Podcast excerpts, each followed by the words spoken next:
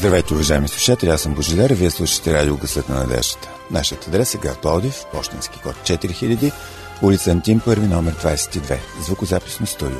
А телефонът, на който може да ни позвоните е 633 533, с код на Град Плодив 032.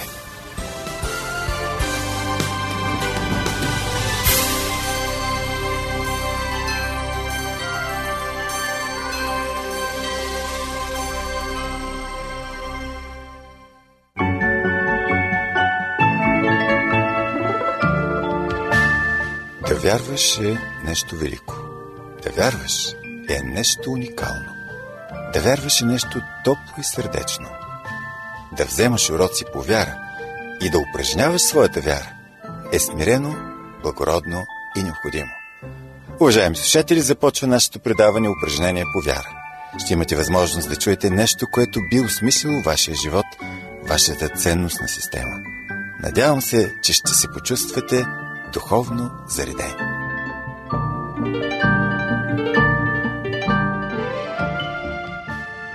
Днес започваме поредицата книгата на надеждата.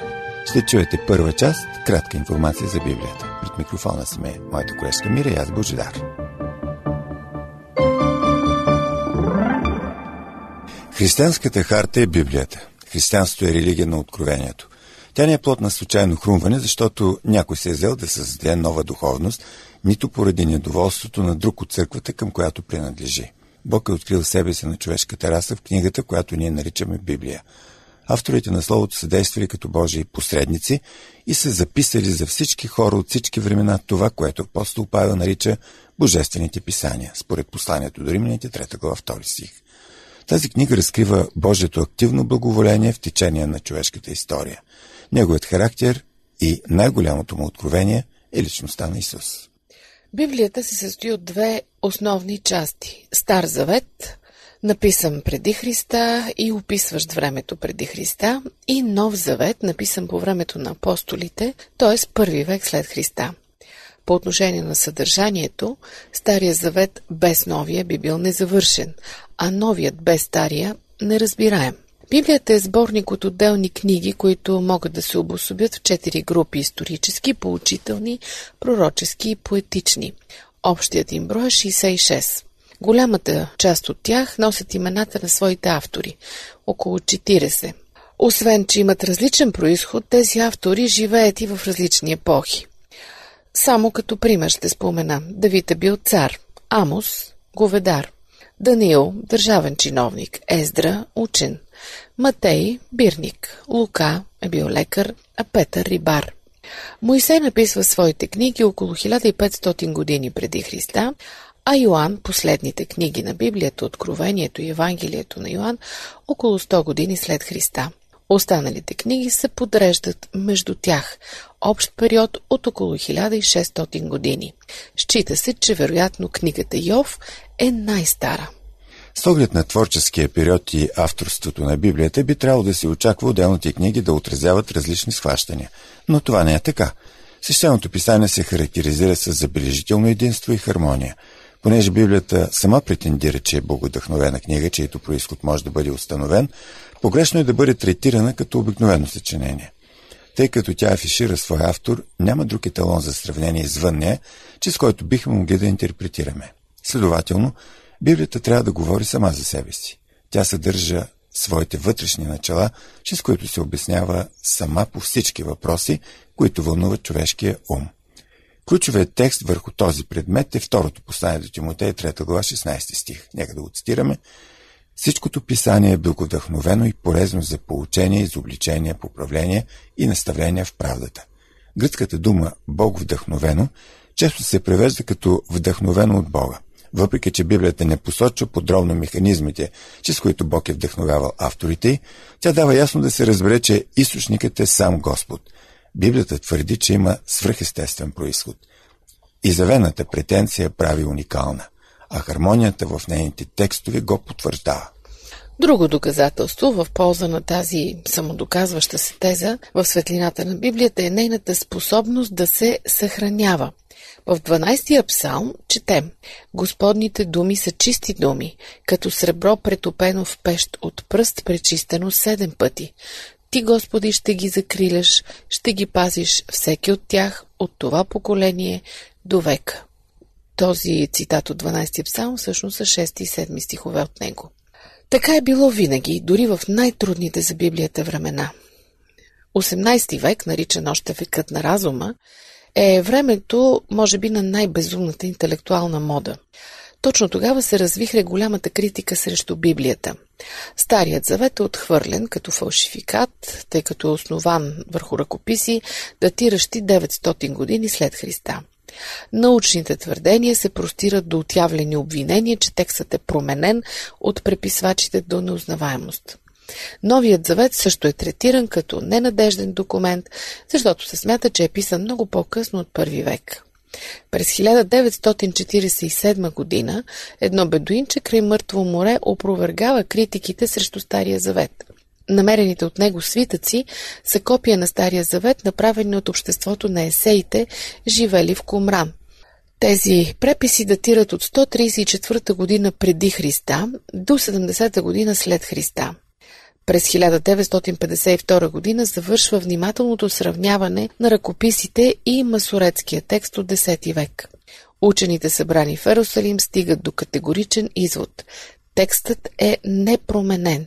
Новият завет е с потвърдена достоверност от германския професор Константин Тишендорф. В манастирски библиотеки из Европа и Близки изток той открива стотици ръкописи, между които Кодекс Синайкос и Кодекс Ватиканос, за които се смята, че са писани около 300 до 350 година след Христа. През 1930 година в Копското гробище, близо до река Нил, били открити папирусите Честър Бийти, написани около 100 на 150 на година след Христа. Броят на ръкописите, които позволяват установяване истинността на библейския текст, е прецедент в световната литература. Само на Новия завет съществуват 4500 ръкописи на гръцки език. И някои специалисти виждат това едно от чудесата на християнството. След дълго мълчание, като излик на негодование към тълковните напани на криворазбраното знание, камъните проговориха, за да смълчат противниците на Божието Слово. Древният свят оживя с разчитането на египетските иероглифи, благодарение на камъка при Розета, а различните видове близкоизточни ръкописи проговориха, след като бе разгадан надписа на Бехистунската скала. През 1865 година са разчетени няколко древни езика. Вестниците, пълни с горещи новини, гърмят с археологически открития. Хетите, отхвърлени като библейски мит, внезапно опровергаха неуместните догадки, оставяйки ни множество доказателства за съществуването на голяма империя. Библията е достоверна не поради факта, че археологическите открития доказват с подробности нейните описания или защото древните ръкописи, намерени през последните 200 години, показват, че текстът не е бил променен през вековете. Потърсете в книгата Господната, прочетете. Никой от тия не ще липсва, нито ще бъде без другарката си, защото казва Господ, моите уста заповядаха това и самият Негов дълг ги събра. Цитат от Исайя 34 глава 16 стих. Материалните доказателства всъщност само подкрепят вярата. Библията се самодоказва.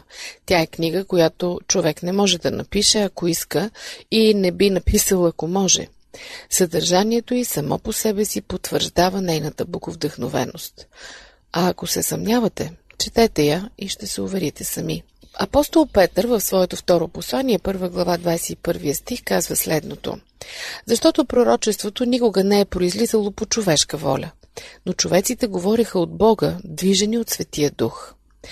1/3 от съдържанието на свещеното писание има пророчески характер. От 39-те книги на Стария завет 17 са пророчески, а от Новия с такова съдържание са отделни пасажи, глави и цяла една книга – Откровението на Йоан. Изпълнените предсказания са поредният аргумент в подкрепа на уникалността на Библията. Те са прецизни в детайлите, а историята афишира тяхната достоверност. Аз съм Господ, това е моето име, и не ще дам славата си на друг. Ето, нещата, предсказани от начало, се сбъднаха. И аз ви известявам това, преди да се появят. От началото изявявам края. И от древните времена не станалите още неща. И казвам, намерението ми ще устои и ще извърша всичко, което ми е угодно. Цитат от Исайя 42 глава 6 стих, 46 глава 10 стих. Ето пример за това. На 70 км южно от Бейрут, столицата на Ливан, на малък полуостров, врязан в Средиземно море, е разположен малък град с около 8000 души население – град Тир. На неговите брегове, макар и удобни за корабоплаване, кораби не акостират. При малкото пристанище се забелязват само няколко рибарски лодки, които закотвени чакат нощта, за да излязат в открито море. За да ги приготвят за вечерния лов, рибарите опъват мрежите си върху странни гранитни колони, които се издигат над водата. Тези монолитни стълбове, както и каменните блокове, пръснати край брега, напомнят за съществуването на един древен град. Монотонен живот, лишен от каквото и да е разнообразие. Люшкани от вятъра, рибарски мрежи, привързани към отломките на древен град. Прибой на вълните, крясък на птици, всичко това навява усещането, че тук витае някаква прокоба. Сякаш силата на древно проклятие е оковала руините в своята прегръдка и се надсмива над отминалата им слава. Макар и малък, този град е оживен. По всяко време на годината е пълен с туристи, които отиват там, за да видят, че няма какво да видят. Но те го правят, за да проверят думите на Библията. Преди 2600 години, през 586 година преди Христа, пророк Езекил записва пророчество за Тир, древния господар на моретата. Ето, аз съм против тебе, Тире. Ще повдигна против теб много народи, както морето повдига вълните си. И ще сринат стените ти, ще съборят кулите ти. И аз ще изтържа пръста ти и ще те направя гола скала. Ще бъдеш място за простиране на рибарски мрежи, защото аз, Господ, изреках това. Езекил 26 глава 3 до 5 стихове. Тир, столицата на Финикийското царство, възниква в началото на 10 век преди Христа. Той дължи своя просперитет на един нос и на защитата, която му предлага намиращият се близо до брега скалист остров. Освен това, градът е разполагал с две пристанища. Северно, обърнато към Сидон, настоящия град Сайда, и южно с лице към Египет. Така, седнали при входа на морето, Тир е търгувал с народите на много острови. Древният град е бил разделен на две. Жилищната площ, наречена Палаитирос, е била разположена на брега, а складовете за стоки, търговските представителства и корабостроителниците са се помещавали на скалистия остров морето. И двете части са били опасени с огромни стени, дълги около 28 км. Една година след изричането на пророчеството на Езекил, т.е. през 585 година преди Христа, вавилонският цар Навуходоносор II подлага града на обсада, която продължава цели 12 години. Той разрушава напълно стария Тир, т.е. Палаитирос, но не успява да почини населението, което през това време се преселва на острова. Така се изпълнява първата част от пророчеството на Езекил, разрушени са стените и големите кули. 240 години по-късно на същото място се изправят войските на Александър Македонски. Прочутият пълководец предприема едно безумно начинание. Решава да превземе острова с пехота. За целта той превръща острова в полуостров с помощта на съединителен насип широк 60 метра и дълъг 600. За да осъществи този проект, Александър използва останките от стария Тир. Всичко, което би могло да се хвърли в морето, пръст, дървета, камъни, било използвано. След 7 месеца вълноломът достига острова. Атакуван от две страни с пехота и флот, новият Тир е стремително покорен. По този начин се изпълнява втората пророческа част. Пръста на Палаитирос се изтъргва. Тъй като всички камъни и гради са хвърлени в морето, никакви следи не са останали от древния град. И днес археолозите не могат да определят неговото местоположение. Няма никакъв белег, който да идентифицира стария Тир. И вероятно точното място и големината на Палаитирос никога няма да бъдат определени. Оголените скали, от които е изтъргана пръста, рибарските мрежи и тягостната пустота, са няма свидетелство за истинността на Божиите думи. Но не е необходимо, приятели, да предприемате дълго пътуване до потънал в развалени град, за да се убедите, че библейските пророчества са ясни и прецизни. Има едно предсказание, което се изпълнява в момента и вие участвате пряко в неговото съществяване. Убедете се сами, като разтворите Евангелието на Матей 24 глава 14 стих, където четем: И това Евангелие на Царството ще се проповядва по целия свят за свидетелство на всичките народи, и тогава ще дойде краят. Същият Бог, който поставя езикова бариера пред гордостта, поднася добрата вест за спасение на всички езици.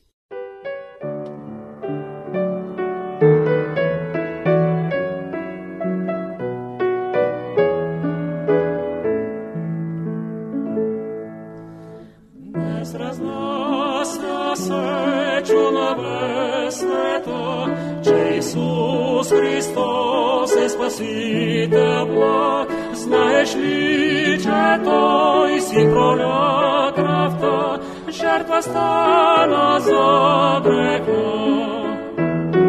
Бог изпрати Своя Син при нас, Той дръз се грижи всеки час и чудесен дар е приготвил нам, вечен дом на небеса. Да в Вифлеем се роди Христос и живя без грях скара своя Бог, но дали ти уповава все, вярваш ли от все сърце? Изпрати Своя Син при нас, Той дръз се грижи всеки час и чудесен дар е приготвил нам, вечен дом на небеса. Пътя към небе стравен и трънлив, ще измине то, що с Христа върви. До Ерусалим с бисерни врати, с вяра ще достигнем ли. Бог изпрати Своя Син при нас, Той дръз се грижи всеки час и чудесен дар е приготвил нам, вечен дом на небеса. Скъпи приятели, вие слушате Световното адвентно радио Гъсната на надеждата. Припомням ви нашия телефон 032 633 533. Тези от вас, които желаят, могат да се свържат с нас чрез социалната мрежа Facebook. Търсете ни като Адвентно радио България, изписано на кирилица. Продължаваме с поредицата Книгата на надеждата.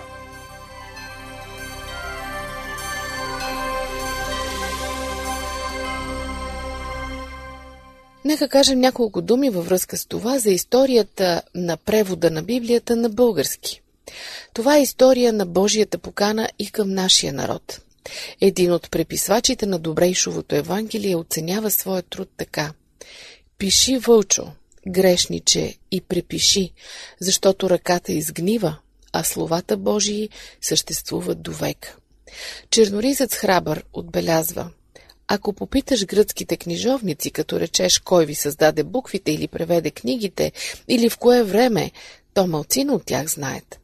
А ако попиташ славянските книжовници, кой ви е сътворил буквите или превел книгите, те всички знаят и ще отговорят: свети Константин философ, наречен Кирил, той ни създаде буквите и преведе книгите, и неговият брат Методий.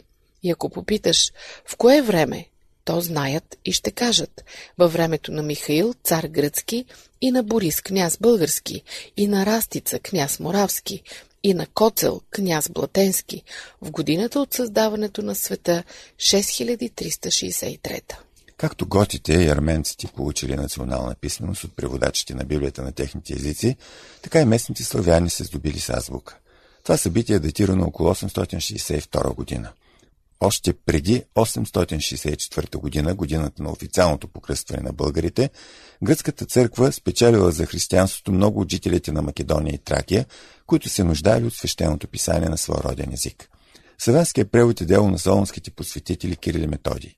Някои сведения за него откриваме в Панонски легенди и у Йоан Екзарх. Най-старите ръкописия на този превод датират от края на 10 и началото на 11 век. Кирил и Методий работили върху превода на Библията във Византия и Моравия. След смъртта на Кирил в 869 година, Методий довършил превода на цялата Библия. Преводът се отличава с буквалност, стегнатост на езика и заместване на всички чужди и гръцки думи с народни. Този превод достига България посредством изгонените от Моравия ученици. През всичките векове до днес Библията е била актуална и необходима. Но привилегията да имаме на свой роден език би била безполезна, ако не желаем да се съобразяваме с принципите й. Бивайте изпълнители на Словото, а не само слушатели, за да лъжите себе си. Четем в посланието на Яков, 1 глава, 22 стих. Със своя калейдоскоп от различни стилове и теми, Библията интригува всеки разум и апелира всяко сърце. В нейните страници се открива най-древна история, най-поучителни за живота биографии, принципи за управление на държава, ръководство за поддържане в изправност на дома. Все духовни аксиоми, които превъзхождат всеки закон, роден от човешката мъдрост. Тя притежава най-задълбочена философия, най-възвишена, най-пламенна, най-прочувствена поезия. Неизмеримо по-превъзходни по стойност от произведенията на великите писатели са библейските писания. Нейните теми се отнасят до мисълта на Бога в действия, състоянието на човека, съдбата на непокаяните и вечното блаженство на вярващите в Христос. Нейните доктрини са святи, заповедите задължаващи, историите верни, решенията й непроменими. Четете, скъпи приятели, за да сте мъдри. Вярвайте й, за да сте в безопасност. Практикувайте я, за да сте благородни. В нея има светлина, за да ни води, храна, за да ни поддържа.